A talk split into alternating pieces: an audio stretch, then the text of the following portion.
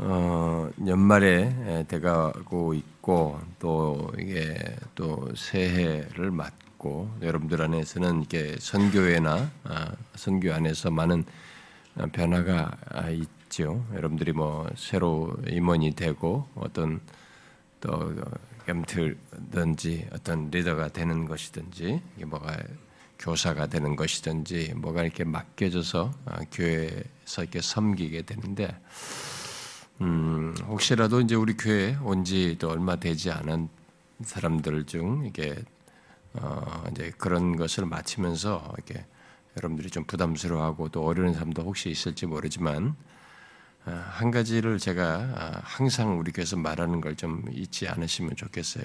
음, 아, 교회 안에서 여러분들이 뭔가를 맡아서 섬기는 것은 굉장히 복되고 영광스러운 것입니다. 아, 영광스러운 것이지만 보통 우리들이 이제 일반적인 교회 속에서 이 뭘 맡아서 섬기는 것이 오늘 한국 교회는 거의 탈진되게 만들 정도로 힘들게 하고 막 그렇게 일하는 사람들이 있어요. 막 일하면서 내가 너무 일을 많이 해요. 너무 일이 많이 맡아서 너무 힘들어 죽겠어. 막 이러면서 막 그러면서 일하는 사람이 있어요. 그러면 안 돼요. 그렇게 죽을 정도면 빨리 빠져나가야 됩니다. 어, 일을 좀 내려놔야 돼요. 어, 일을 내려놔야 되고 뭐 이렇게 힘들거나 자기가 도대체 감당이 안 될 정도로 뭐 이렇게 영, 도저히 힘들다 마음에 막 오히려 짐이 되고 힘들다 그러면은 어, 내려놓는 게 좋습니다. 음, 괜찮아요. 그런 것은 어, 그런 상태에서는 섬기지 않는 것이 오히려 좋고 또 그 사람은 조금 약간 자신을 이렇게 회복할 필요도 있습니다. 그러니까 너무 이렇게 아닌데 억지로 하는 것은 바르지 않아요. 그런데 아, 그래도 일할 사람이 필요하지 않는데 이렇게 한 다섯 명이 필요한데 빠져나가면 네 명이 되는데 그럼 네 명 가지고 하는 거예요, 여러분. 우리가 사회가 아니에요. 직장이 아닙니다. 인원이 열 명 필요하니까 열 명을 채우는 게 아니에요, 우리는. 우리는 사모하고 주님 앞에 두렵고 떨림으로 감사하면서 아, 기꺼이 하고자 하고 아, 은혜에 힘입어서 하고자 하는 사람이 하는 거예요. 작은 사람이 하는 것이지 숫자가 많아서 하는 게 아닙니다. 그건 세상 원리예요. 기독교 원리는 그렇지 않습니다. 할 수 있는 사람 몇 사람이 하는 거 없으면 짧은 몇 명 가지고 다 하는 거예요. 어, 그러면서도 교회는 유기적으로 움직이게 돼 있는 것입니다. 교회는 사람이 움직인 것 같지만은 실제적으로 움직이게 하시는 분은 교회 머리 대신 그리스도께서 말씀과 성령을 하시는 거예요. 그러니까 뭐, 뭐 힘들겠다 어쩌다 그러면은 어, 그런 말 하지 말고 어, 싹 빠져나가세요. 양해를 구하고 좀 쉬겠다. 괜찮습니다. 어, 우리 교회에서는 그런 일이 지금까지 비일비재했기 때문에 그 전혀 뭐 그것 때문에 야 누가 나를 뭐라고 생각할까 뭐 어쩌고저쩌고 큰 건 생각하지 마. 너무 열등감이에요. 어, 어, 피의식 가지고 이렇게 할 필요도 없고 자기 방어적으로 말할 필요도 없습니다. 그건 있을 수 있어요. 얼마든지 있을 수 있습니다. 목회자도 또 탈진할 수 있는데요. 그럼 쉬어야죠. 좀 이게 해야지. 그래서 회복돼서 하는 게 낫지. 그렇게 하면서 계속 마음도 아닌 걸 막 하면서 위선하고 죄를 품어내고 사람들 공동체 다른 사람 관계를 어렵게 하는 이런 일이 파생되면서까지 시키면서까지 이럴 이유는 없는 거예요. 오히려 하나님 앞에 잠잠히 은혜를 회복하여서 감당하고자 하는 것이 좋습니다. 그러니까 항상 우리 교회에서 일할 때는 어, 그렇게 하셔서 자기가 과하게 너무 감당하지 못할 정도로 많이 맡아서 하는 것은 어, 피하셔야 합니다. 음. 꼭 그렇게 하세요. 괜찮으니까. 어, 이 상해 교회 이름 바꾼 거 여러분 지난주에 얘기하셨죠. 제가 광고를 안 하고 그냥 지난주 금요일 날 같이 그랬는데 어, 그, 그들이 뭐 전체가 다 상해 하늘영광교회 이름을 지었지만 아, 제가 간곡히 부탁을 했습니다. 이름을 좀 바꿔달라고. 어, 왜냐하면 하늘영광교회 이렇게 하게 되면 마치 이게 무슨 우리 교회와 이렇게 해서 막 연결돼 가지고 아니 우리 교회에 무슨 지교회이고 또 마치 우리 교회 통제 아래 있는 교회 같고 무슨 막 이런 것 있잖아요. 그러니까 보통 그런 식의 개념으로 이렇게 교회들이 있는 것은 별로 바람직하지도 않고 우리 한국 교회는 막 이렇게 막 팍팍팍 지교 세가지고 막 이렇게 하잖아요. 아, 그런데 그게 그래서 그 좋아 보이지도 않고요. 성경적으로 볼 때, 교회론적으로도 볼 때 우리가 좋은 한 그리스도의 보편 교회 안에서 또 더 특별히 친밀한 관계가 있기 때문에 우리는 또 우리 교회 성도들이 갖고 그러니까 뗄 수 없는 관계는 당연히 있겠죠. 그러나 이제 마치 그런 식으로 해서 어, 조금 오해 소지도 있고 또 어, 잘못 된 그런 것이 파생될 수도 있어서 그냥 가난한 독립적으로 교회 이름을 정하면 좋겠다. 제가 간곡하게 부탁해가지고 그들이 막 굉장히 고민하고 자기들끼리 이름 내고 그랬다고 그래. 이번에 가서 얘기 들으니까 아 그러면 음, 천광교회라고 하자. 어? 어, 네. 이게 한자로 중국말로 보면 이게 하늘 영광이 딱 맞잖아요. 그것을 천광교로 하자는데 아, 그것도 근데 하지 말라고 한 걸 우리가 한 거 아니냐. 그래가지고 결국은 그게 대세했는데 그것도 포기하고 그 지역 이름으로 어, 상해 지우팅 한인교회 그 지역이 지우팅이거든요. 지우팅 한인교회를 이렇게 정했다고 하더라고요. 나중에 이 지역에서 쫓겨나서 가면 또 지역을 또 바꿔야 되냐 이름을 뭐니 벌써 그런 고민을 하던데 음, 여러분들이 그 교회가 잘 견고히 설 수 있도록 어, 그래서 거기서 선교적인 역할까지 잘 감당할 수 있도록 어, 여러분 계속 좀 기도를 해주시면 좋을 것 같습니다. 어쨌든 저는 가서 참 어, 보기 좋았고 그들의 분위기는 좋았고 마치 처음 이렇게 교회가 세워질 때그 따뜻하고 사랑스럽고 서로가 친밀하고 이렇게 막 정말 주님이 그 가운데서 이렇게 각심령 안에서 역사에서 움직이는 예, 그런 참 보기 좋은 모습을 이렇게 저는 보고 왔습니다. 그래서 윤 목사님이 복이 있다 생각이 들었어요. 아, 참, 참 저런 교회 개척에서 저렇게 좋은 사람들과 함께 아, 사역을 맡아서 처음 담임하는 것이 아, 나보다도 복이 있다라고 속으로 생각했어요. 차마 말은 못하고 목회자로서 볼 때 그래요. 제가 객관적으로 볼 때, 저도 개척을 해본 사람으로서 음, 참 그냥 이 사람은 참 가만히 앉아서 그냥 굴러온 복을 받은 사람 네, 그런 생각이 들더라고요. 어쨌든 그 양반들이 얼마나 잘 섬기는지 제가 볼 때 뭐 성도 몇 명 안 되잖아요. 일곱 가정이다 싱글 몇 명, 전체 뭐 열한 가정인가요? 그밖에 안 되는데 그, 그 사람들이 뭐 모든 걸다 하는 거예요, 진짜. 어마어마하더라고요. 제가 보니까 우리 목사님 우리 교회에서 받는 사례보다 더 많이 받고 더 모든 걸 다 교회에서 support 하고 잘하더라고요. 감사했어요. 제가 보니까요. 하여튼 뭐 그 교회가 잘 건강하게 잘 살 수 있도록 여러분이 위해서 기도해 주시면 좋겠습니다. 자, 우리가 지난 시간에 음, 그 앞에 먼저 16절에서 어, 율법에 속한 자든 어, 그 믿음에 속한 자이든 아브라함은 모든 사람의 조상이다라는 사실을 이렇게 앞에서 어, 이제 율법과 아, 약속을 이렇게 서로 대비해서 연결하면서 그 얘기를 결론적으로 말을 하고 아, 그것이 예, 아브라함이 그렇게 모든 사람의 조상이라고 하는 것이 하나님께서 창세기에서 내가 너를 마, 많은 그 민족의 조상으로 세웠다라고 하신 그 말씀대로라고 하는 거 얘기한 것을 이렇게 살폈어요. 우리가 17절 상반절까지. 자, 그렇게 이 아브라함의 믿음의 결과를 말한 뒤에 이제 이제 그 17절 하반절 음, 어, 이하에서 바울은 이제 그렇게 아브라함이 예, 많은 민족의 조상이 되게 된 그것이 하나님을 믿음으로써 이렇게 됐잖아요. 그걸 의로 여기셔가지고 그래서 그 바로 그 그렇게 되게 된 아브라함의 그 믿음의 문제를 얘기했기 때문에 이제 믿음 자체에 대해서 여기 17절 하반절에서 쭉 얘기합니다. 어, 어, 그래서 믿음 자체에 대해서 쭉 어, 이 17절 하반절부터 쭉 시작해가지고 21절까지 쭉 얘기합니다. 음? 그래서 특별히 이제 17절 하반절과 28절에 보면은 그가 믿음 바 하나님은 죽은 자를 살리심이 없는 것이 있는 것으로 부르시는 이신이라.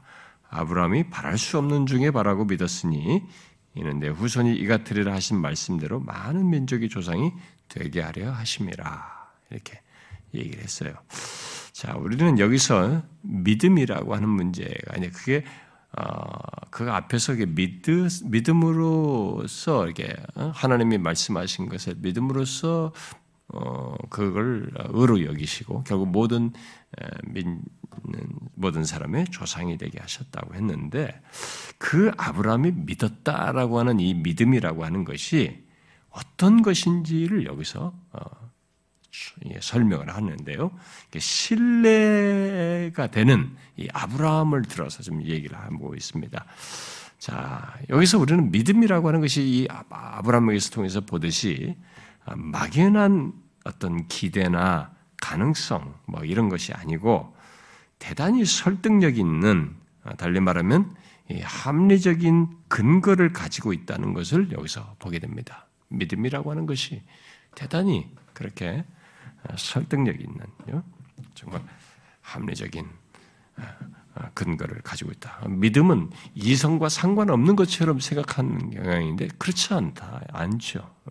어, 우리가 옛날에 믿음의 특성을 얘기할 때도 얘기했습니다만 음, 믿음이 그렇게 어, 막연한 것이 아니죠. 비록 믿음이라고 하는 것이 이성을 초월한 것은 있습니다. 이성을 초월한 것이지만은 그렇다고 믿음이 비합리적인 것은 아니에요. 이렇게 이성과 전혀 무관한 그런 것들은 아닙니다. 여기 아브라함이 어떤 것인지를 통해서 우리 아브라함 아브라함의 믿음이 어떤 것인지를 통해서 우리가 아, 그것을 좀 정확히 볼 수가 있습니다. 자, 먼저 그가 믿은 바 하나님, 예? 믿은 바 하나님은 이렇게 얘기죠. 믿은 바 하나님에 대해서 이제 말을 하는데 바로 그 믿은 바 하나님은 어, 죽은 자를 살리시고 없는 것을 있는 것으로 부르시는 이시다. 라고 얘기를 하고 있습니다.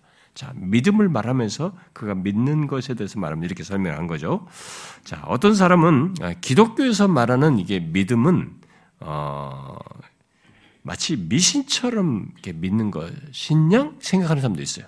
그러니까 아직 교회를 예수를 잘 안 믿는 사람들 중에 교회 밖에 있는 사람들 중에도 그렇게 기독교에서 말하는 믿음은 그냥 무슨 다른 종교에서도 하듯이 또 미신 믿듯이 이렇게 뭔가 미신처럼 이렇게 어?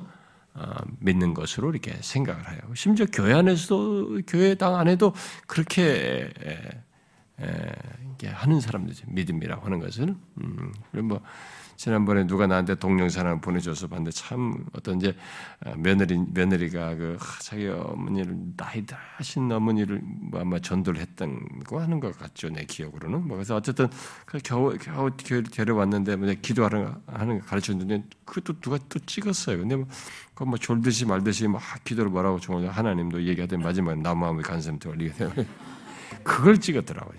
그러니까 뭐 이 사람들에게서는 뭐 하나님 믿음 이렇게 하지만은 이게 막뭐 거기나 거기나 다 짬뽕이에요. 아무것도 지금 없는 거죠. 자, 우리가 이제 뒤에서 뒤에 다시 말하겠지만은 기독교에서 말하는 믿음은 미신이나 어떤 가능성 또는 확률을 두고 말하는 것이 아니고 어, 그런 것을 말하지 않고 또 단순한 어떤 신념을 말하는 것이 아니라고 하는 것을 여기 아브라함을 통해서 명확하게 보게 됩니다.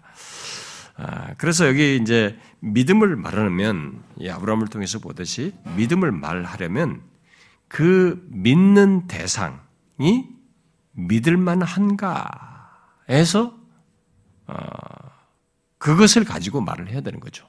어? 그러니까 믿음이라고 하는 문제를 꺼내려면 그것은 믿는 대상과 연관지어서 말을 해야 되고 그 믿는 대상이 믿을만 한가를 두고 얘기를 해야 되는 것이죠. 만일 불확실한 대상, 거기에 확률적인 대상, 어떤 가능성의 대상이면 성경이 말하는 믿음은 아니에요. 음? 신뢰할 수 없는 어떤 대상을 믿는다고 하는 것은 그것은 가능성과 확률과 어떤 신념을 말하는 것이지 성경이 말하는 믿음은 아닌 것입니다. 성경에서 말하는 믿음은 정말 믿을 수 있는 존재, 아, 그리고 완전하고 확실한 존재를 믿는 것이에요. 그런 대상을 믿는 것입니다. 아브라함은 바로 그런 믿을 만한 대상, 믿을 수 있고 완전하고 확실한 존재인 하나님을 아, 믿었던 것입니다. 음? 자, 이, 근데 이 세상에, 아, 잘 보세요. 어, 믿는, 그런 믿음의 대상으로서 말할 때, 이 하나님보다 확실한 믿음의 대상, 믿을 수 있고 신뢰할 수 있는 대상이 어디 있습니까? 아이 뭐 그것도 뭐 하나님 니들이 만든 얘기거지. 근데 성경을 가지고 보면은 성경이 계시되고 나타나고 역사 속에서 이렇게 자신을 드러내신 이 하나님을 놓고 보면 정말 이 역사 속에 이렇게 수천 년에 걸친 이 기록을 남겨서 수천 년에 걸쳐 일관되게 자신을 나타내고 드러내신 이 하나님을 놓고 보면 뭐 좋다 뭐 무슨 좋다 이게 누가 열반의 세계 들어갔다 이게야 돌을 닦고 막 뭐 석가모니가 그랬다더라도 어? 뭐가 이렇게 했다 할지라도 그가 개인에게 그런 경험이 솟아 있다 치더라도 그것이 뒤에 있어 역사성이 있느냐 말이야. 그가 그렇게 해서 계속 그렇게 했느냐 이거지. 그건 지금 다 얘기예요, 진짜. 뭐 힌두 사상에서 어떤 신개념을 말을 하든가 뭘 말하든 모든 신들을 얘기 꺼내볼 때 그 믿음의 대상으로 말하는 것이 그만큼 확실하냐 이게. 그러니까 완전한 신뢰의 대상이냐 보자. 근데 성경이 계시된 하나님은 진짜 확실하게 믿을 만한 대상인 것이 자신의 존재를 역사 속에서 이 수천 년에 걸쳐서 계속 모든 역사를 거쳐서 드러내셨단 말이에요. 일관되게, 변함없이. 그래서 하나님보다 이 세상에 어떤 대상을 끌어와도 무슨 대통령을 말해도 이따 죽는단 말이에요. 황제를 말해도 황제도 죽는단 말이에요. 그러니까 뭘 얘기해도 일시적인 밖에 안 되고, 그뭘 얘기해도 그 사람이 또 그 몇 년 사이를 할지도 말을 해놓고도 뒤범벅 될 수 있는 존재들인지라 그렇게 불안전한 것들 말고 진짜 역사를 거쳐서 어, 뭘 하나 데려와 봐라 이거죠. 정말 믿을 만한 대상. 하나님보다 확실한 믿음의 대상이 있는가? 그 믿을 수 있는 대상이 있는가 보란 말이죠. 이게 기록된 역사를 놓고 보면은, 음? 성경을 놓고 볼 때 없어요.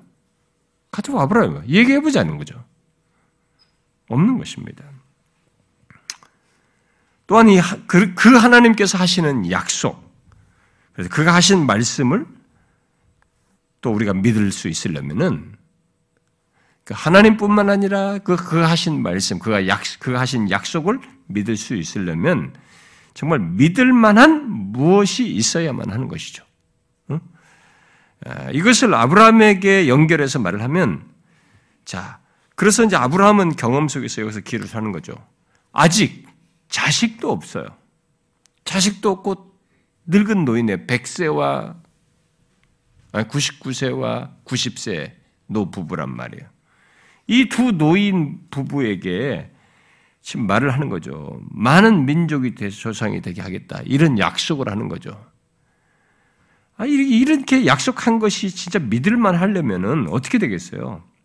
그렇게 되게 할 정도로 신뢰가 있으려면, 믿을만 하려면, 그렇게 할 수 있을 만한 무엇이 그에게 있어야죠. 약속한 이에게 있어야죠. 어? 있어야만 하는 거예요. 그런데 바울은 이제, 아니, 여기 아브라함은 그런 하나님을 그럴만한 하나님으로 알고 믿었던 것이죠. 바로 그것을 여기 17절 하반절에 그럴 만한 하나님으로 믿은 그 하나님, 그럴 만한 분이라고 믿었던 그 하나님이 어떤 분이신지를 설명을 하고 있는 기술하고 있는 거죠. 아브라함이 믿었던 하나님이 어떤 분이냐 이게.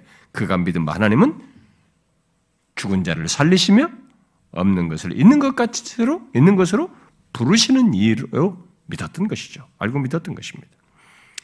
자, 아, 이 내용을 아, 아브라함이 이렇게 알, 어, 믿었던, 어? 그러니까 자기에게 한 약속을 이렇게 믿을 만한 무엇이 있어야 되는데 그 그것에 대한 설명으로 하나님이 이런 분으로 믿었다는 것에 대해서 여기 지금 두 가지로 설명하잖아요. 어? 그 하나님은 죽은 자를 살리시며 없는 것을 있는 것으로 부르시는 분으로 이렇게 말한 이 두 가지 두 표현을 뭐존 스타트 같은 사람은 하나님 앞에는 하나님의 능력을 말하는 것이고 뒤에는 하나님의 신실하심을 표현한 것이다 이렇게 말하기도 하는데 그러나 여기 지금 이제 두 번째 표현 없는 것을 있는 것으로 어, 없는 것을 있는 것으로 부르시는 이라고 말한 이 해석에서 어, 두 가지 해석이 제한되고 있습니다. 두 가지 다 얼마든지 가능한 해석인데 음, 여기서 여기서 이제 부르다라는 말이 예, 없는 것을 있는 것으로 부르다 할 때 이 부르다라는 성경의 용례가 두 가지 용례가 있는 거죠. 그래서 이제 두 가지 주장이 나오는 건데 하나는 무에서 유로 창조하는 하나님의 창조적인 행위를 말할 때 이 표현을 쓴다라는 거죠. 예를 들어서 뭐 이사에서 41장이나 48장 같은 데서 41장 4절 4, 절이나 48장 13절 같은 데서 그런 연관지에서 보는 거죠. 그래서 무에서 유를 창조하는 하나님의 창조적인 행위, 뭐 예를 들어서 뭐 처음에 어, 처음에 창조할 때 하나님께서 아무것도 없는 가운데서 빛이 있으라 부르시는 거죠. 창조적인 행위를 이렇게 부르시는 행위로 창조적인 행위를 하신 거죠. 바로 그런 것 같은 것을 말한다고 하는 것입니다. 만약 그렇다 그런 의미로 여기 부르다라면은 이 의미가 그런 창조적인 행위를 말한다면은 어, 여기서 어, 말하는 무에서 어, 여기서 말하는 내용은 두 번째 말하는 음, 그 없는 것을 있는 것으로 부르신다는 이 내용은 어, 결국 무에서 유를 창조하신 그 하나님의 능력을 어, 약속을 지키는 데서도 나타내신다는 것을 계속해서 말합니다. 앞에도 어, 그 능력을 어, 말하고 이것도 근데 능력을 말하는데 능력을 이렇게 약속을 지키는 데서 나타내신다는 것을 계속해서 말하는 것으로 설명을 해야 되겠죠. 만약 그걸 설명한다면. 그런데 여기 부르다는 의미를 어, 창조적인 행위로서 부르다는 것보다는 단순히 이름을 부르다. 라는 또는 호칭하다는 의미로 어, 해석하는 것입니다. 아, 실제로 이제 이 말이 그런 어, 뜻으로도 이게 사용되고 용례가 있는데 만약에 그렇다면은 이 의미는 하나님께서 아브람과 사라에게 자녀가 있기도 전에 아직 자녀가 없잖아요. 아직 아기가 생기지 않았을 때 하신 말씀이니까. 그러니까 자녀가 있기도 전에 그에게 나올 많은 민족들을 이미 있는 것처럼 그것이 다 이미 이루어진 것처럼 아시고 부르신다는 그 대상들, 그 후손들에 해당하는 사람들을 알고 그 대상으로 이루어진 것으로 이렇게 부르신다는 그런 의미가 되는 것이죠. 그런데 사실 이 둘 차이는 그게 뭐큰 어, 차이를 보기 말하지 않아도 됩니다. 사실 무엇이 됐든 간에 아브라함이 믿은 하나님은 결국 불가능한 조건, 정말 죽은 조건, 뭐 무에서 어, 무라고 할 만한 조건에서 하나님께서 자신의 능력을 나타내셔서 자신의 약속을 이루실 분으로 말씀을 하시는 것이고 아브라함은 그러실 분으로 믿었다는 것을 이렇게 이런 음, 말하는 것이라고 볼 수 있기 때문에 그렇죠. 실제로 뭐 하나님은 여기서 말한 대로 어, 무엇으로도 설명이 다 가능하죠. 이 아브라함이 믿었다고 하는 이 하나님에 대한 묘사는 무엇으로도 설명이 가능하죠. 근데 실제로 우리가 아, 성경에서 보다시피 하나님은 창조에서부터 어, 창조할 때에 진짜 무에서 모든 것을 어, 창조하신 분이십니다. 아, 그리고 예, 구약의 역사나 역사 속에서 그렇고 특히 예수 그리스도에게서 어, 나타내셨듯이 하나님은 죽은 자를 살리시는 부활의 하나님이시죠. 따라서 하나님은 죽음 그리고 또 없는 것이라고 하는 것, 없는 것에서 어? 무로도 설명하시겠죠.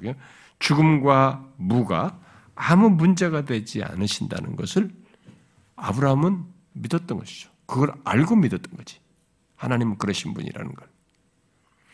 하나님은 그러신 분입니다.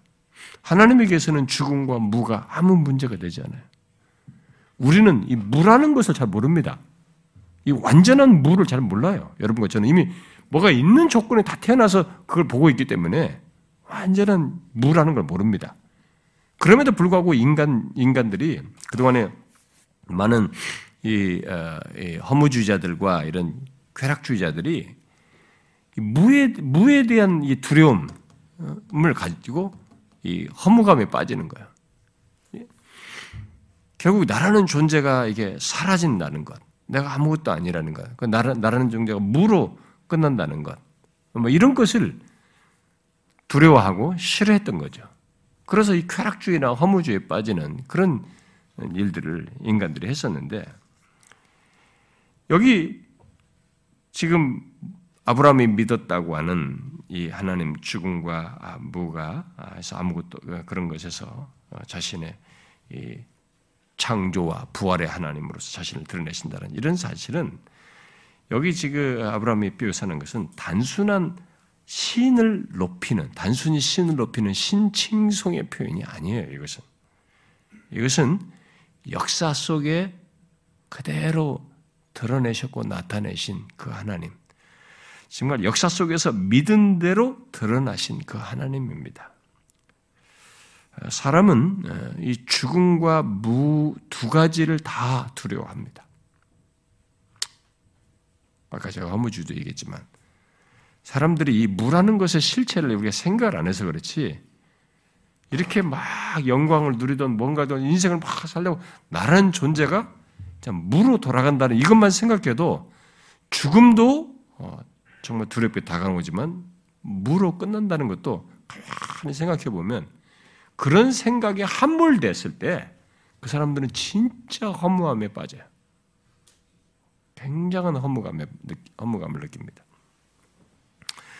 인간은 결국 이 죽음과 물을 두려워하죠. 죽음 이후에 지옥을 생각하지 않는 사람들도 아무것도 없는 조건, 자신이 무의 조건에 이르는 것은 싫고 두려운 것으로 여겼던 것이죠. 아, 그러나 아브라함이 믿은 하나님, 바로 우리들이 믿는 하나님은 그 무와 죽음을 해결하시는 하나님입니다. 라는 것을 하나님은 바로 그러신 분이다. 무에서 창조하시는 유가 있게 하시는 분이시고 죽은 것을 살리시는 하나님입니다. 라는 것을 말하고 있죠. 성경은 그런 얘기 많죠. 음, 근데 그런 것을 선지자 예레미야 같은 선자는 또 직접적인 진술을 하니까 한번 봅시다, 여러분. 어, 뭐 여러 가지 생각 많이 있지만은 음, 예레미야서 32장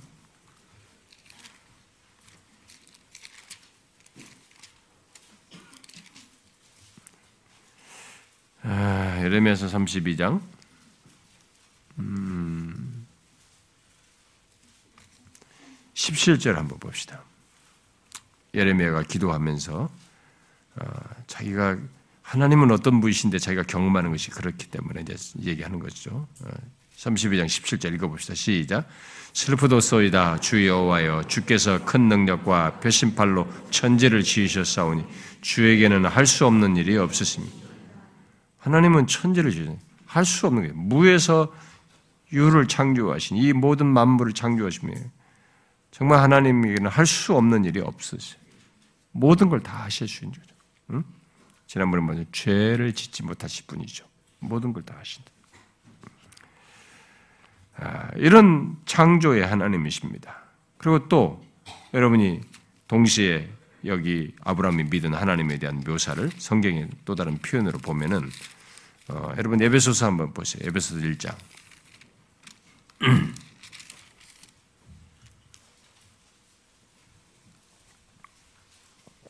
에베소 1장 다 읽을 수는 없겠고 19절 어, 20절만 한번 읽어봅시다. 음, 하나님 그애는 하나님이죠. 19절 20절 읽어봐요. 시작. 그의 힘의 위력으로 역사하심을 따라 믿는 우리에게 베푸신 능력의 지극히 크심이 어떠한 것을 너희로 알게 하시기를 구한 그의 능력이 그리스도 안에서 역사하사 죽은 자들 가운데서 다시 살리시고 하늘에서 자기의 오른편에 앉히사 예, 하나님의 능력으로 예, 그의 능력이 그리스도 안에서 죽은 자 가운데서 살리셨단 말이에요. 부활에 예, 죽은 자를 살리시는 그런 하나님입니다. 부활의 하나님이죠. 창조와 부활의 하나님이죠. 음. 이두 가지 사실은 예, 여기 지금 창조와 부활의 하나님으로 묘사한 것, 그가 믿은 바 하나님은 죽은 자를 살리시며 없는 것을 있는 것으로 부르시는 분이시라고 하는 이 두 가지 사실은 어, 만약에 막연한 지식으로 이렇게 알았다면은 보통 뭐 그리스 신화처럼 신화적인 얘기로 생각하는 사람에게는 아무것도 아닐 수 있지만 진짜 그렇다는 것을 실제로 알고 믿은 사람에게는 이건 어마어마한 얘기예요. 놀라운 얘기입니다. 지금 자기에게 말씀하신 분이 바로 이러신 분이에요. 창조예요.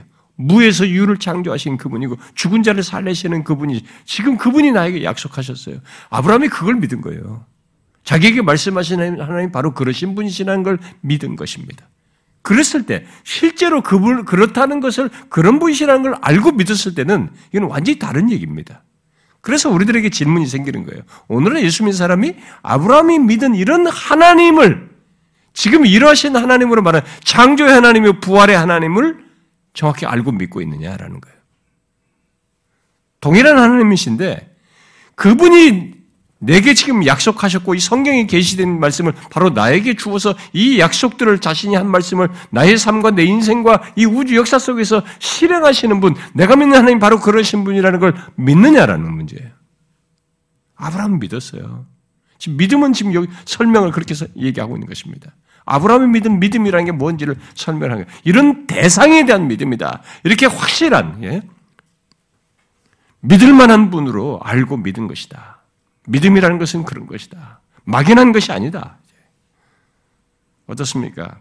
여러분은 우리가 자신이 믿는 하나님이 이렇게 창조의 하나님이시요. 어? 부활의 하나님이신 것을 믿습니까? 그분이 내 삶의 관여에 계신다고요. 그분이 나의 삶에 일거수일투족을 살피서 아시고 인도하신다고요. 내가 어떤 경험을 하느냐, 어떤 상황이 있느냐, 내가 그 상황에 대한 해석은 다양하게 내릴 수 있지만 그 상황 속에 있는 나는 바로 이 창조와 부활의 하나님의 인정과 다스림과 섭리와 인도 속에 있는 나인 것이에요. 그렇게 들었던 것입니다, 지금. 얼마나 놀라운 사실입니까?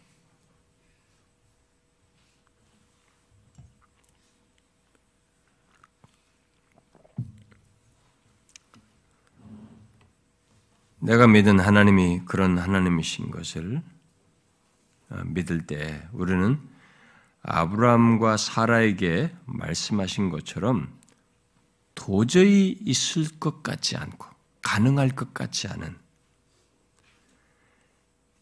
그런 조건에서 생명을 창출해내듯이 우리가 장차 이렇게 썩을 몸이 영화롭게 되는 몸의 부활하에서 영화롭게 되는 것. 아니, 우리가 지금 현재 구원에서부터 하나님께서 말씀한 누구도 내 손에서 빼앗을 수 없다라고 하면서 우리의 구원의 여정을 보증하시는 것, 끝까지 견인하시는 것, 영화롭게 하시는 것, 몸의 부활을 넘어서서 영화롭게 하시는 이 모든 것이 아브라함이 믿은 것처럼 우리도 확실하게 믿을 사실이에요. 다 그대로 될 일입니다. 왜? 우리가 믿는 하나님이 그렇게 하시고도 남을 수 있는 창조의 하나님이요 부활의 하나님이기 때문에 똑같았기 때문에 말이에요. 어떻습니까, 여러분? 아, 내, 이, 내 인생은 내 구원과 내 마지막에 죽고 나서 어떻게 되지? 이건 나 잘 아직도 확신이 안 되네. 그러면 그 사람 믿음은 이거 완전히 다른 믿음이에요. 응? 작은 믿음이지. 응? 결핍된 문제가 있는 믿음인 거죠.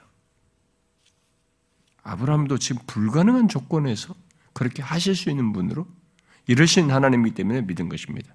그러니까 우리의 조건에서 똑같아요. 하나님은. 그래서 아브라함은 하나님께서 어, 그에게 별처럼 많은 후손을 주시겠다고 한 약속, 바로 늙었고 아직 자식도 없는 조건에서 하신 이 약속을 이루실 수 있는 분으로, 바로 27절 하반절 같은 하나님이시기 때문에 이루실 수 있는 분으로 믿었습니다. 그렇게 그의 믿음은 어, 믿을 만한 대상인 하나님께 대한 믿음이었어요. 어, 그런 그 믿음은 이런 대상을 둔 믿음이었던 것입니다. 음, 막연한 것이 아니었어요.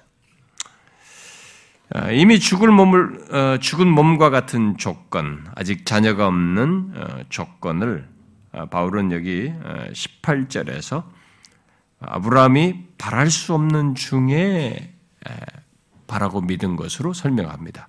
바랄 수 없는 중에라고 이제 표현을 한 것이죠. 그가 가지고 있었던 어떤 조건이 뭐냐? 그가 죽을 몸 같은 그 늙은 조건이 뭐였냐? 바랄 수가 없는 조건이었다. 그래 그것을 바랄 수 없는 중에라고 얘기하는 거죠. 이 말은 아, 눈에 보이는 조건이나 증거들이 도저히 뭘 기대할 수가 없는, 뭘 바랄 수 없는 조건이었다라는 것입니다. 그러나 믿음이라는 게 뭐냐?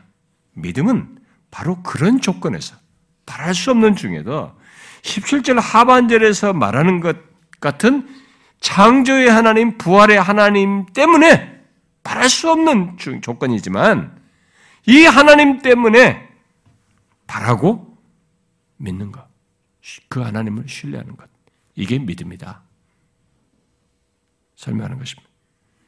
오늘 우리가 이 오늘 이 오늘 말씀에서 잊지 말아요. 실천적으로 사무치게 이미 알고 있어도 다시 사무치게 알아야 될 것이 정말 내가 이런 믿음을 가졌는가를 물어봐야 돼요. 믿음이라는 게 우리가 말하는 믿음이라는 게 정말 그런가를 한번 생각해 봐야 됩니다. 믿음이라는 것은 아브라함이 바랄 수 없는 중에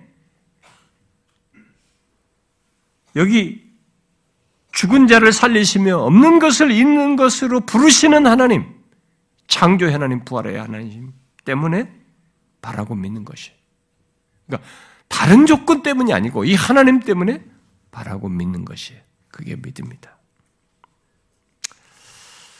아, 아브라함은 비록 그런 조건에 있었지만 네 후손이 이 같으리라 곧 별처럼 많으리라고 하신 말씀대로 많은 민족의 조상이 되게 하시겠다고 한 것을 그대로 믿었습니다.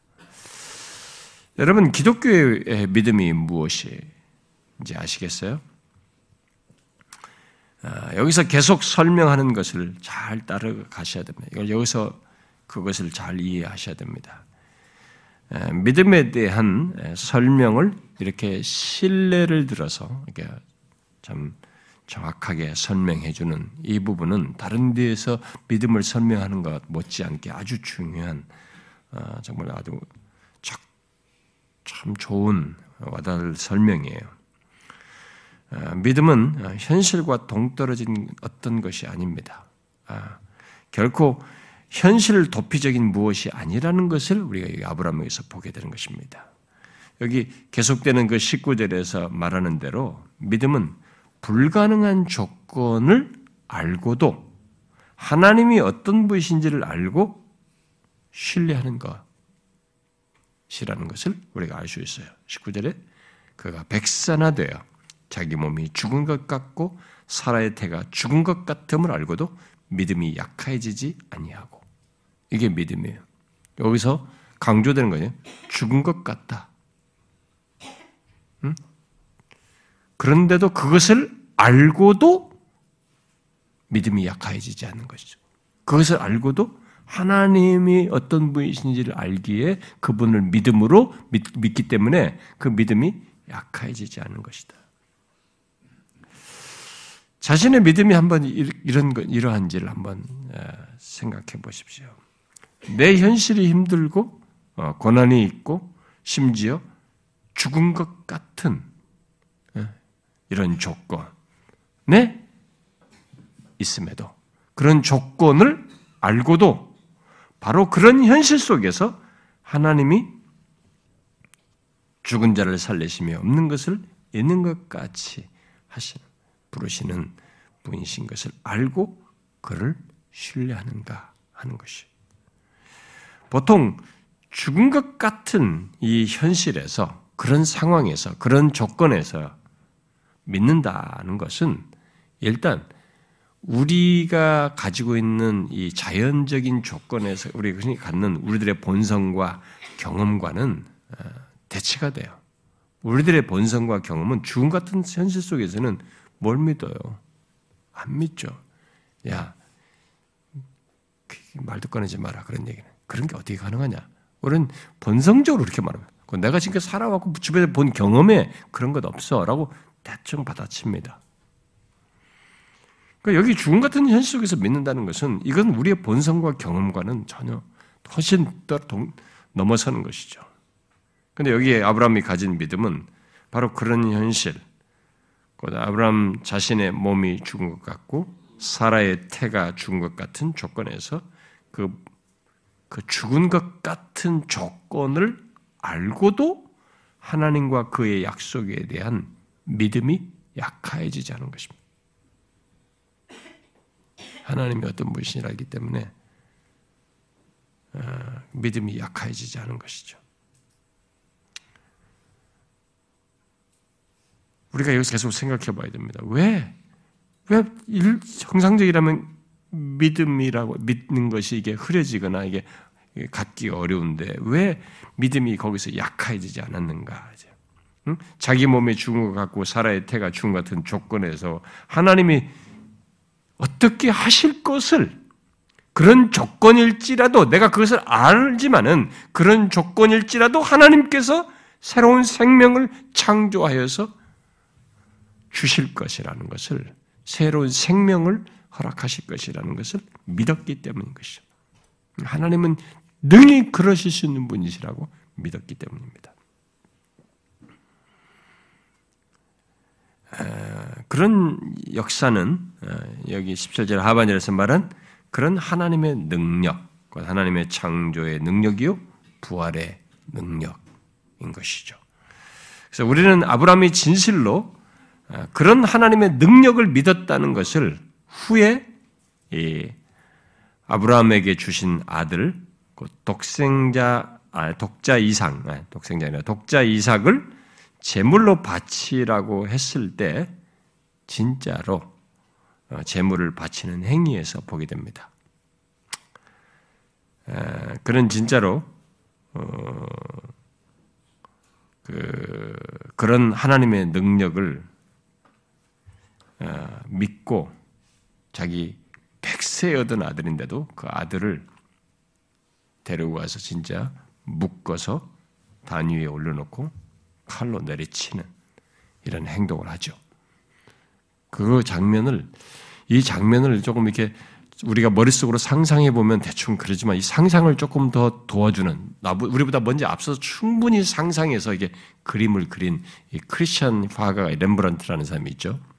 렘브란트 그림을 한번 보시면 제가 좀 보여달라고 그랬어요. 이, 한번 볼래요? 여러분이 그냥 그림을 보면 안 됩니다. 자세히 봐야 돼요. 이 그림을. 여기 아버지가 딱 잡고 진짜 칼이 떨어지고 있죠? 렘브란트는 그렇게 성경을 이해한 겁니다. 근데 얼마든지 맞는 말이에요. 렘브란트 그림은 상당히 사실적이에요. 제가 볼 때래요. 근데 칼로 위에서 이렇게 내려치려고 한 겁니다. 근데 치는 내내 손을 잡은 것이 천사예요. 그러니까 이게 실행 중에 있는 손을 잡았다고 렘브란트는 그 성경을 이해하고 그린 것입니다. 얼마나 사실적이에요.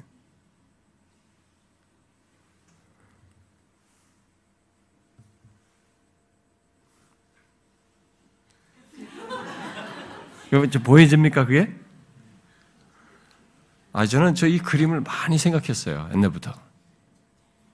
이렇게 주저하지 않았고 위에서부터 이렇게 한 거거든요. 그 선사가 그 내리치는 손을 잡은 거거든요.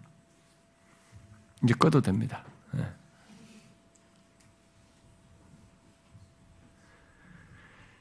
근데 그러면 왜 아브라함이 저랬을까? 아니 독자인데. 근데 왜 진짜 어떻게 과감하게 칼을 내리치고 있었을까? 그런 행동을 했을까? 그 짧은 순간인데 이게 내리치는 순간은 보나마나 렘브란트 그림으로 생각하자면 진짜 짧은 순간인데 그 짧은 순간을 천사가 잡는 잡는 것으로 보는데 어떻게 그럴 수 있었을까? 응? 아, 히브리스 기자가 그때 드러낸 이 아브라함의 믿음이 어떠했는지를 묘사해요. 잘 한번 히브리서로 가봅시다. 히브리 11장 보세요.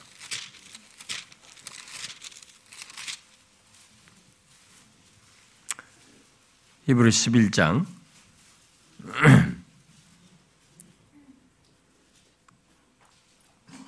17절부터 19절까지 한번 읽어봅시다. 17절부터 19절. 자, 시작. 아브라함은 시험을 받을 때 믿음으로 이삭을 드렸으니 그는 약속들을 받은 자로 돼그 외아들을 드렸느니라. 그에게 이미 말씀하시기를 네 자손이라 칭할 자는 이삭으로 말미암으리라 하셨으니 그가 하나님이 능히 이삭을 죽은 자 가운데서 다시 살리실 줄을 생각한지라. 비유컨대 그를 죽은 자 가운데서 도로 받은 것이니 아 여기 보니까 그렇죠 하나님이 능히 이삭을 죽은 자 가운데서 다시 살리실 줄을 생각한다 오늘 여기 말한 17절 하반절에 말한 거죠 하나님은 죽은 자를 살리시며 없는 것을 있는 것으로 부르시는 분이시로 이렇게 믿었던 거죠. 이런 믿음이 있었기 때문에 그러니까 기독교의 믿음이라는 게 절대 막연하지 않아요. 이 확실한 대상, 진짜 믿을 만한 대상을 두고 갖는 것이지 절대 막연한 것이 아닙니다.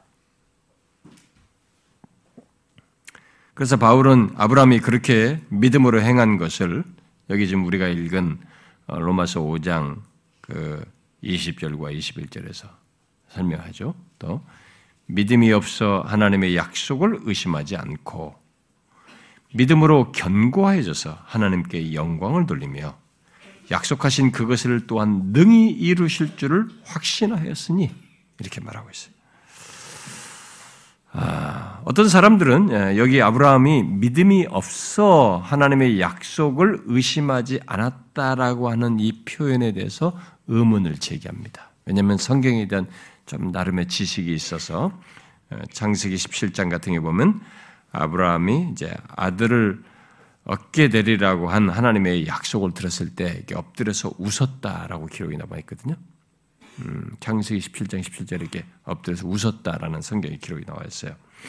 음, 그러니까 아니 그런 성경이 있는데 여기에 믿음이 없어 의심하지 않고 믿음으로 견고해져 사는 경우 놀랬다는 것은 이게 뭔가 과하다, 일치가 안 되는 표현을 하고 있다 바울이 이렇게 이제 문제 제기를 합니다. 또 실제로 유대주자들은요, 유대인들은 아브라함의 이 믿음을 이들은 되게 자기들의 조상이다 보니까 미화시키고 싶고 또 강조하는 차원에서 여기, 여기 그 창세기 17장에 웃었다는 것을 하나님의 약속에 대한 강한 기쁨을 어, 그렇게 웃음으로 표현한 것이다 이렇게 해석까지 합니다.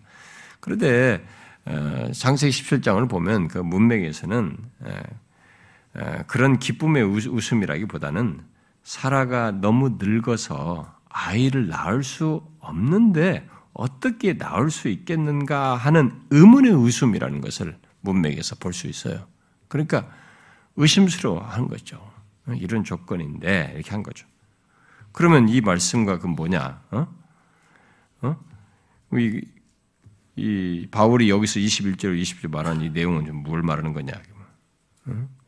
분명히 거기서 그때 그런 모습이 17장에 있었는데 아, 그것은 아브라함이 일순간의 의심을 가질 수는 있었지만은 순간적으로 그런 것일 뿐이지 하나님께서 약속하신 것을 지키신다는 그의 믿음을 약화시키고 하나님의 약속을 의심하게 하는 많은 유혹들을 계속 연속선상에 놓고 이겨냈다라는 것을 지금 말하고자 하는 것이에요. 20절은. 음? 아, 그러니까 바울이 여기서 말하는 것은 전체적으로 볼 때 아브라함이 하나님의 약속을 확고히 붙잡고 하나님께서 약속하신 것을 능히 이루실 것을 확신하여서 행하였다라는 거 말하는 것입니다. 그렇게 믿음으로 견고하여져서 아브라함은 결국 어떻게 해요? 하나님께 영광을 돌렸다라고 말하고 있습니다. 자, 우리는 여기서 하나님께 영광을 돌린 것이 어떻게 있게 되는지를 보게 됩니다. 어떻게 되는 것입니까? 믿음으로 이게 아, 하나님께 영광 돌린 것이 어떻게 있게 된다는 거예요? 그것은 불신앙의 유혹, 의심이 일어나는 그런 상황, 그런 시련이 있는 조건에서 그럼에도 그런 조건인데도 믿음으로 견고히 행할 때 하나님께 영광을 돌리는 것이다. 이렇게 말하고 있는 것이죠. 아무리 불가능한 조건, 힘든 조건, 절망스러운 조건에 있어도 그 가운데서 의심과 불신앙으로 말하지 않고 오히려 믿음으로 견고해진 모습, 곧 믿음으로 견고히 행할 때 그러니까 그 악조건 속에서 여기 아브라함처럼 하나님이 어떤 분이신지를 믿고 바로 창조와 부활의 하나님이신 것을 믿고 행할 때 하나님께 영광을 돌리게 된다라고 말하는 것입니다. 아, 찬송가에서 뭐 찬송가만 하나님께 영광 돌리세요. 영광, 영광, 영광만 여러 번 반복하는 게 아니란 말이지. 지금 여기서 볼 때 하나님께 영광을 돌린다라는 이것은 아브라함의 이 내용 가지고 이 표현을 썼을 때 지금 바울이 여기서 말해주는 것은 그런 조건에서 유혹을 받는 거죠. 얼마든지 흔들릴 수 있는 것이지만 불신앙의 유혹과 실현이 있는 조건이지만 그것을 넘어서서 믿음으로 하나님이 어떤 분이신지를 여전히 믿음으로써 행하고 나아갈 때 결국 하나님께 영광을 돌리게 된다. 우리는 여기서 중요한 것을 배우게 됩니다. 음, 왜 이런 믿음의 모습과 행동이 하나님께 영광을 돌리는지, 응? 아, 그러면 질문할 수도 있겠죠. 왜 이런 아브라함이 보인 그런 조건에서 이렇게 드러낸 이 믿음이 아, 그런 믿음의 모습과 행동이 하나님께 영광을 돌리는 그게 왜 하나님께 영광이 돌린, 돌리는 것입니까? 라고 질문할 수도 있겠습니다. 자, 그것은 이 아브라함이 믿은 대로의 하나님이 드러나시기 때문에 아브라함이 믿은 대로 하나님이 그렇다고 하는 자기 그렇다는 것을 드러내시기 때문에 결국 하나님의 하나님 되심을 아브라함이 지금 믿었거든요. 그 아브라함이 믿은 하나님의 하나님 되심을 드러내시기 때문에 하나님께 영광이 돌려지는 것으로 말하는 것입니다. 그리고 아브라함이 말하는 대로의 하나님이 여기 어떤 것이에요? 창조의 하나님이에요. 죽은 조건에서 생명을 창출해내시는 창조의 하나님이요. 부활의 하나님입니다. 바로 창조와 부활의 하나님으로서 그러하신 자기 자신을 아브라함이 믿은 그대로의 그 자신을 드러내신 때문에 하나님께 영광을 돌리는 것이 되는 거죠. 이런 걸 보게 될 때 우리가 하나님께 영광을 돌리는 것은 하나님 그대로 성경에 계시는 하나님 그대로를 내가 그런 열악한 조건에서도 믿음으로써 하나님이 네가 믿은 대로가 믿은 대로의 하나님이신 것을 결국 나타내심으로써 영광을 드러내시는 이런 일이 우리의 삶 속에서도 있을 수 있고 있어야 한다는 것을 말해주는 것입니다. 단순히 찬송 행위로서가 아니라 그러면은 하나님은 우리 삶 속에서도 그 일을 똑같이 행하는 것입니다. 내가 지금 열악한 조건에 있어요. 내가 능력이 있어서 다 모든 게 문제가 없을 때는 좀 문, 하지만은 정말 이 상황은 너무 힘들어요. 어? 하나님의 손이 너무 필요해. 뭐, 뭐, 소은이 같은 경우 아이가 이렇게 막 죽음의 순간을 지난다. 이런 것도 있을 수도 있고, 뭐 어떤 것이든 말이죠. 우리가 그런 조건에 있어요. 근데 그런 조건에서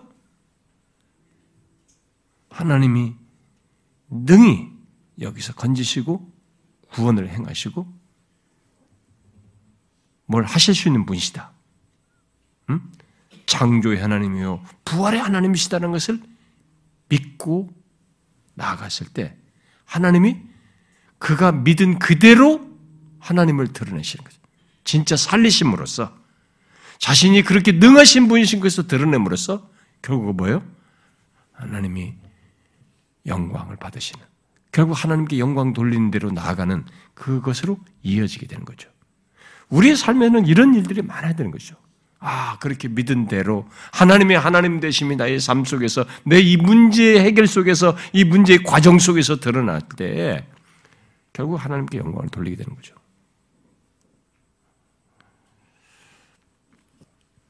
음, 우리는 이 내용을 여기서 이것을 어, 잊지 말아야 합니다.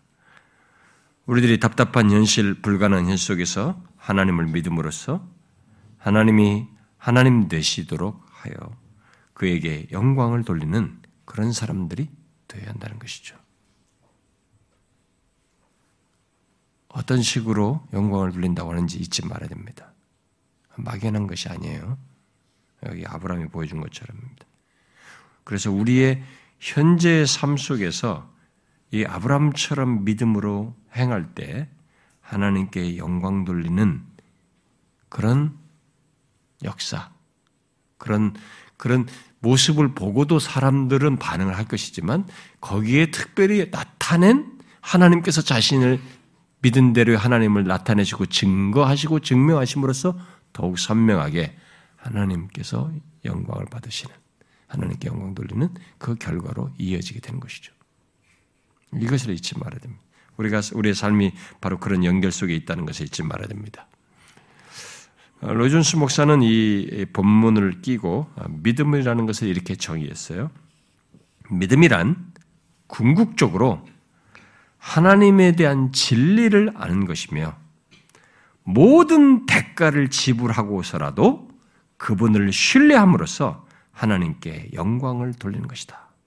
결국 믿음이라고 하는 것은 궁극적으로 나의 무엇이고 내가 뭘 어떻게 하고 이렇게 이것이 들어서 결국 궁극적으로 내가 어떤 그 믿음을 발휘하는 것 어떤 경험을 하고 내가 어떤 혜택을 받고 어떤 결과를 얻고 이런 것이 궁극적인 게 아니고 믿음은 궁극적으로 이런 것들이 내 삶 속에서 믿음 속에서 일어나고 혜택을 받는 어떤 결과들이 있겠지만은 그런 것을 통해서 궁극적으로 하나님께 영광 돌리는 것이 있어야 된다.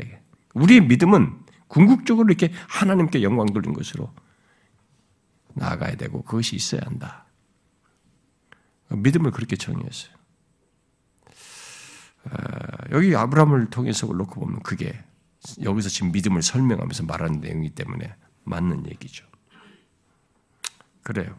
하나님께 영광을 돌리는 것은 그래서 믿음이 없으면 할 수가 없습니다. 오직 믿음으로 할 수 있는 것입니다. 그래서 히브리서 기자가 히브리서 16장 6절에서 믿음이 없이는 하나님을 기쁘시게 하지 못한다는 것은 같은 맥락이라 볼 수 있어요. 믿음이 없이면 없이는 하나님을 기쁘시게 할 수 없고 하나님께 영광을 돌릴 수가 없습니다. 아브라함은 하나님께서 약속하신 것을 능히 이루실 줄 확신하여 나아갔습니다. 아, 약속한 것을 지키려면 그것을 지킬 능력이 있어야 하고 어, 그것으로 어, 약속을 지키는 능력을 가지고 그 대상, 아니, 그, 그 약속한 그를 알게 되는데, 하나님은 바로 그러신 분이시라는 걸, 약속을 등히 지키실 분이라는 것을 믿고, 어, 나가더군요. 아브라함은 그런 하나님으로 믿었던 것이죠. 아, 그래서, 어, 지킬 능력도 없는데 약속하면 어떻게 되겠어요? 우리는 그것으로 그 사람은 더 이상 어, 믿지 않죠. 신뢰하지 않지 않습니까? 그리고 그 사람이 신뢰할 만한 사람이 아니다라는 것을 알게 되고 파악하게 되잖아요. 어, 그러므로 이게 모든 약속의 배후에는 그 약속한 사람이 어떠함이 있는 거죠.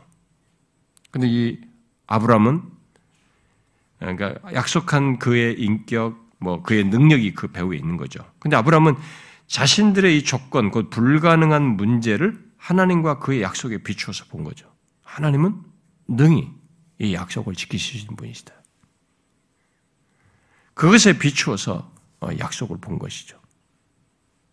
그래서 우리가 성경에서 계속 배울 때 하나님의 말씀, 하나님께서 하신 약속을 볼 때 그 말씀하신 분, 그분에게 비추어서 이 약속을 봐야 되고 이 약속은 또한 자기의 그런 그, 그런 분의 하신 약속이기 때문에 이제 그 약속에 비추어서 자신의 조건과 현실을 보아야 하는 것이죠.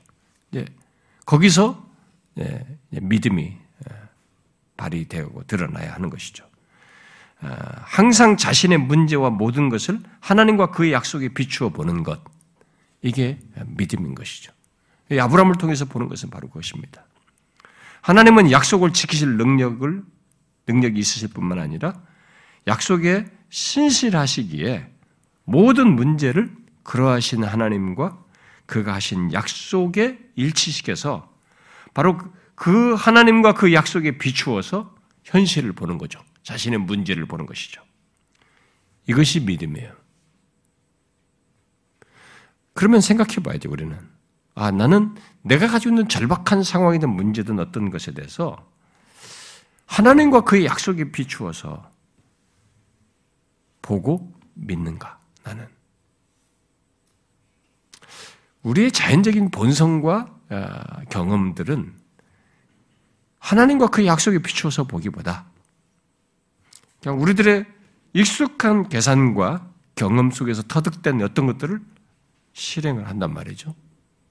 그렇지 않고 믿음이라고 하는 것은 자기가 이 절박한 상황 속에서 하나님은 이 자신이 말씀하신 약속하신 것을 능히 지키실 분이라는 걸 믿고 그래서 그가 하신 약속이기 때문에 그 하나님과 약속에 비추어서 이 상황과 문제를 바라보는 것이죠. 그게 믿음이다. 아브라함을 통해서 우리가 배우게 되는 믿음이다.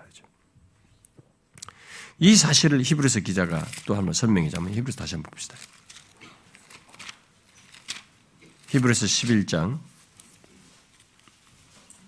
사라의 경우로 설명한 것인데 그것은 뭐 같은 것입니다만 히브리 11장 11절 한번 봅시다. 히브리 11장 11절 읽어봐요. 시작. 믿음으로 사라 자신도 다이가 많아 단산하였으나 잉태할 수 있는 힘을 얻었으니 이는 약속하신 일을 미쁘신 줄 알았습니다. 그러니까 결국 약속하신 분이 어떤 분이시냐? 약속하신 분이 신실하신 분이신 걸 알았다는 거죠. 이게 이제 자신이 단산한 조건, 잉태할 수 없는 조건에서 바로 약속하신 분이 신실하시다.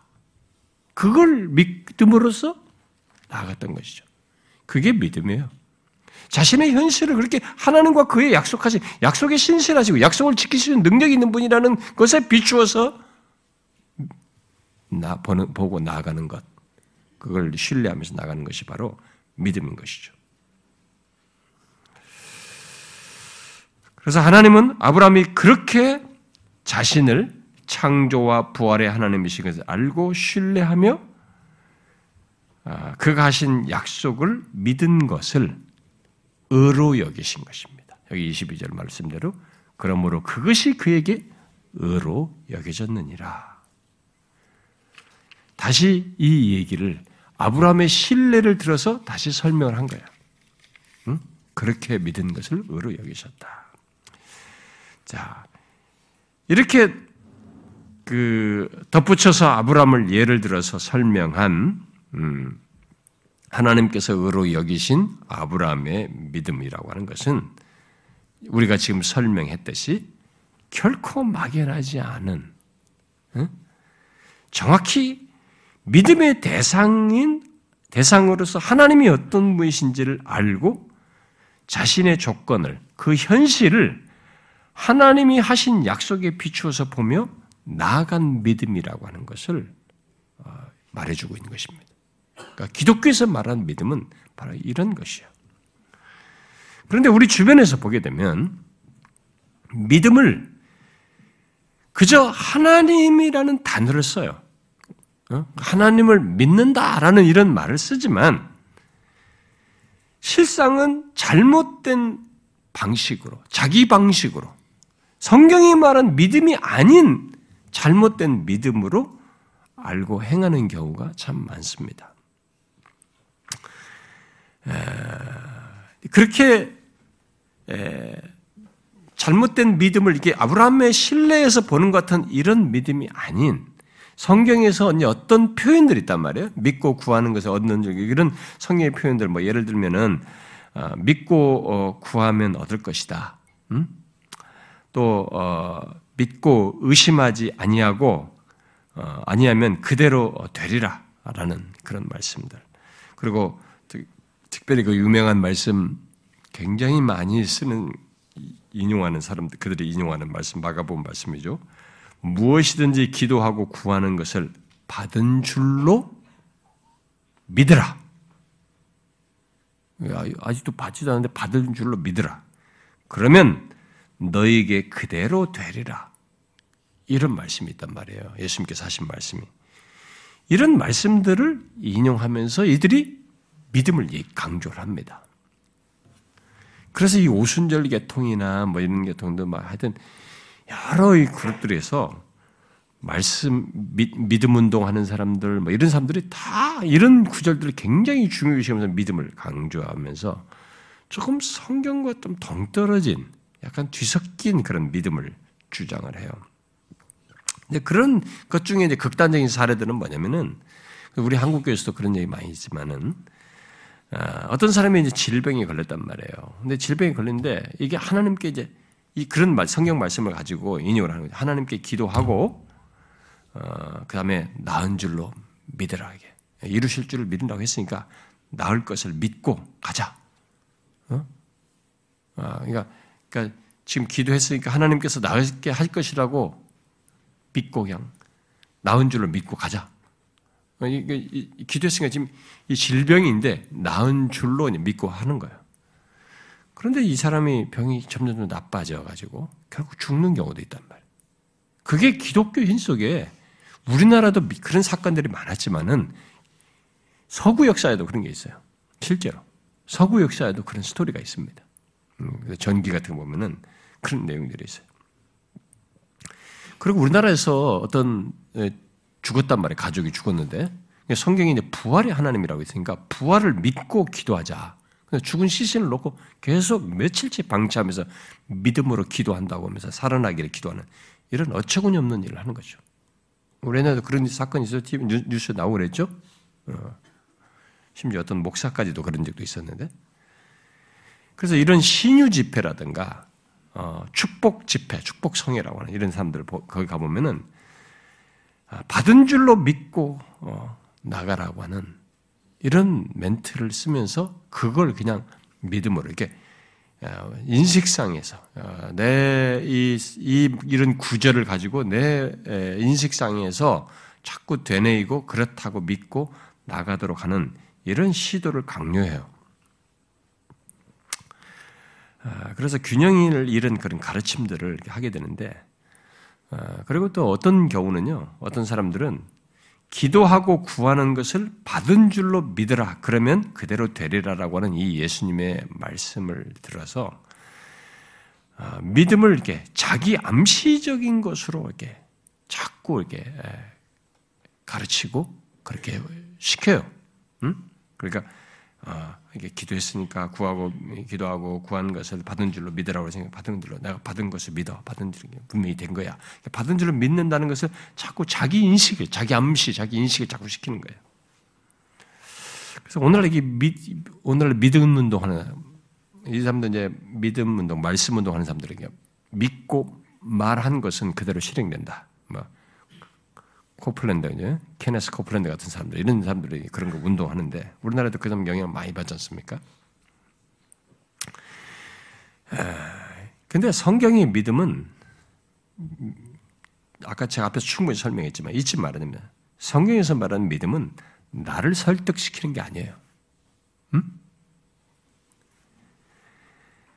내, 나, 내가 그것을 받을 것이다라고 나에게 나를 설득시켜서 내가 그것을 나름, 나 나름대로 어떤 확신을 갖는 것이 아닙니다. 그것을 성경이 말하는 믿음을 생각하면 안 돼요. 아, 성경에서 말하는 그렇게 아, 믿고 받은 줄 믿으라는 이런 뭐 성경의 말씀들은 여기 아브라함의 한 것과 같은 것을 같은 맥락이에요. 여기 지금 아브라함에서 보는 이 믿음과 같은 것입니다. 곧 그 말씀하신 하나님이 어떤 분이신지를 정확히 알고 그 하나님을 믿는 것이에요. 그래서 그 결과까지 주장하실 하나님을 믿는 것입니다. 내가 원하는 결과를 쟁취하기 위함이 아니라 하나님은 하나님이 어떤 분이신지를 알고 이 결과까지 주장하실 하나님을 믿는 거죠. 자신의 조건과 문제를 하나님께서 하신 약속에 비추어서 그 문제와 연관지어서 하신 약속, 무턱대고 아무거나 작속될 약속이 아니라 그 문제와 연관지어서 하신 그 약속을 정확히 알고 그 약속에 비추어서 보면서 나가는 것이요. 그러면서 이 결과를 주도하실 하나님을 믿는 것입니다. 그래서 이 마가복음 같은 말씀을 가장 잘 이해하고 좀 설득력 있게 설명한 사람이 누구냐면 허드슨 테일러예요.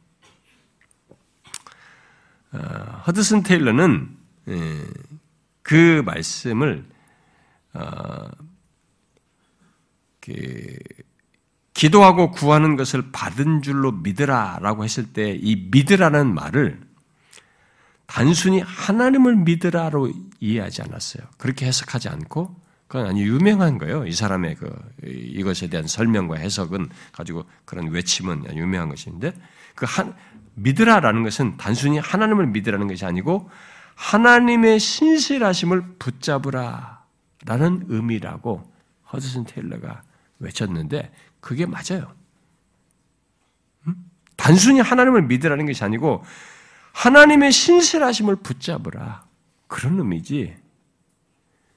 그런 행동을 그 하나님이 어떤 분이신지를 알고 알지도 못하고 그 신실하심도 이해도 없이 그러면서 그 하나님을 붙잡는 것도 없이 그냥 믿는다라는 생각 속에서 결과가 일 것이다라고 자기적으로 결론적으로 탁 내려서 말하는 것은 넌센스예요. 성경이 말하는 믿음이 아닌 것입니다. 그런데 지금도 믿음에 대한 이런 오해가 아, 그런 이런 식으로 왜곡된 믿음을 주장하는 것이 교회 안에 참 많습니다. 그리고 이제 또 흔한 그 우리들이 믿음과 관련해서 흔히 농담스럽게 젊은이들이 많이 하는 어, 이 믿음과 아, 믿음에 대한 왜곡이라고 할까요? 오해에 대한 어떤 것은 어, 로준수 목사 같은 사람이 어, 뭐 예를 들은 것들 중에 그런 예 그런 예를 드는데 음, 확률적인 것을 자꾸 믿음으로 이해하는 거예요. 어, 예를 들어서 지금 제가 여기 앉아 있는 의자, 예? 내가 의자에 앉을 때 이 의자가 다른 데로 어떻게 내가 앉을 때 정확하게 내가 앉을 수 있도록 나를 지탱시켜 줄 것이라고 하는 이런 믿음. 거의 뭐 의심 없이 거의 확실하게 다 믿, 어, 소위 이제 믿죠. 사람들이. 그런 것들.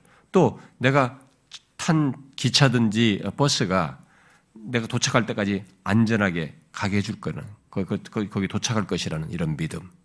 우리는 뭐 이런 것들, 이런 것들을 성경이 말한 믿음이라고 자꾸 생각하는 거예요. 응? 아, 근데 그것은 본성에 대한 본성에 대한 그런 소위 예, 믿음이라고 붙이자면 본성에 대한 그런 믿음은 수학적인 확률에 따른 것이지 확률 법칙을 적용한 것이지 성경이 말한 믿음은 아닌 것입니다. 이런 것 속에는 우연성이라는 것이 있어요. 그러니까 우리가 그런 것을 가지고 믿음이라고 할 때 그런 것 속에는 우연성이 있어요. 그 우연성이 깨질 순간이 있어요. 얼마든지. 그 우연성이 몇 퍼센트가 안 될지 몰라도 그, 거기는 우연성이 깨질 수 있는 여지가 있는 것입니다. 그런데 그 사람들은 그 우연성이 깨지지 않을 것이라는 원리를 자신에게 적용해서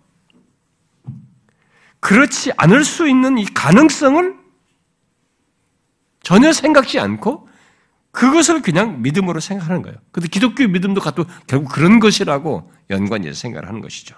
그러나 이런 것들은 우연성이 깨질 수 있는 여지가 있어요. 그렇지 않을 수 있는 가능성이 있는 것입니다. 지탱시키지 않을 수도 있고 안전하게 가지 못할 수도 있는 거죠. 중간에 무슨 일이 벌어질 수도 있는 것이에요. 그래서 믿음은 확률적인 그런 것이 아니고 성경이 말한 것은 앞에서 말한 것처럼 믿음의 대상인 하나님과 관련된 것이기 때문에 영적인 것이며 하나님의 선물로 주어진 것이어서 이렇게 우리들이 갖는 그런 본성적인 것과 완전히 다른 것입니다.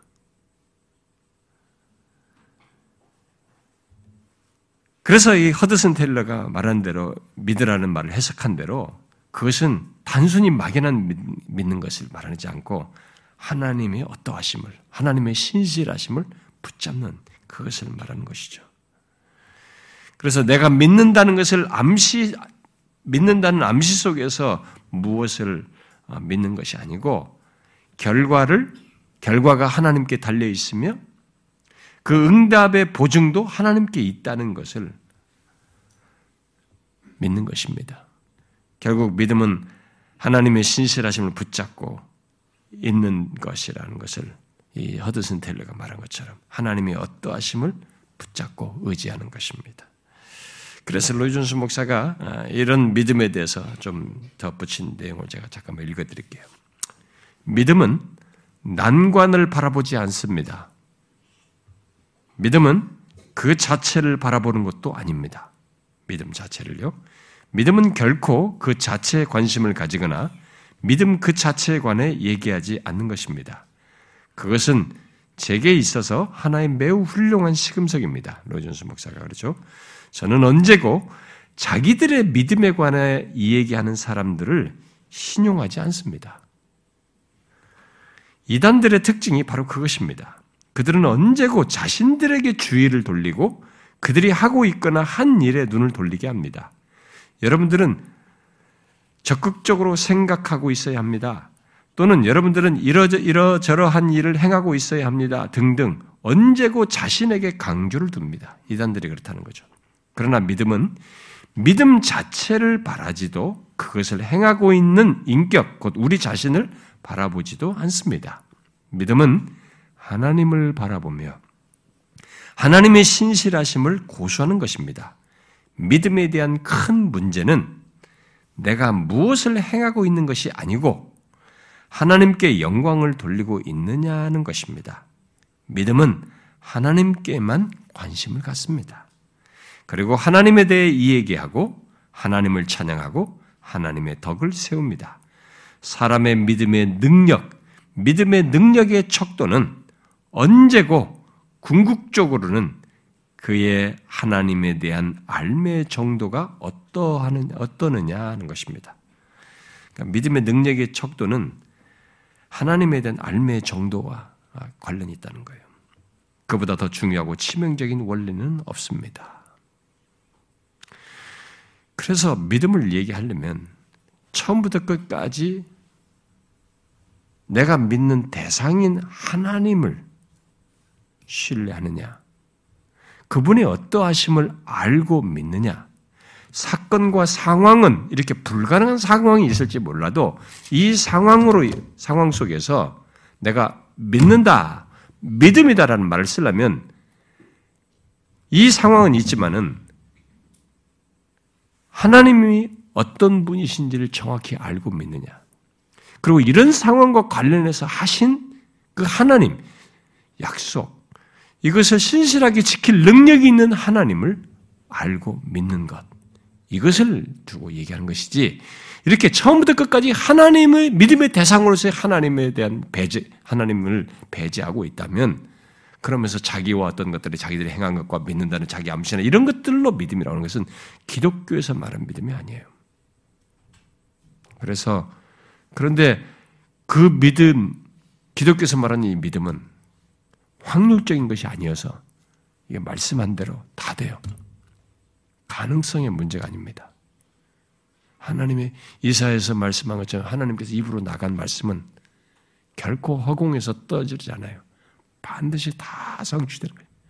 단 한마디도 1.1핵조차도 틀림이 없이 다 이루는 것입니다. 우리가 그렇게 확실한 하나님을 믿고 있는 것입니다. 예수 믿는 우리들이 믿는 하나님이 그렇게 어설프지가 않아요. 이렇게 확실합니다. 그래서 여기 17절에 말한 것처럼 아브라함이 믿은 바 하나님은 죽은 자를 살리시며 없는 것을 있는 것으로 부르시는 그분이신 우리가 믿는 하나님 똑같습니다. 죽은 자를 살리시며 없는 것을 있는 것으로 부르시는 창조의 하나님이요 부활의 하나님이신 것입니다.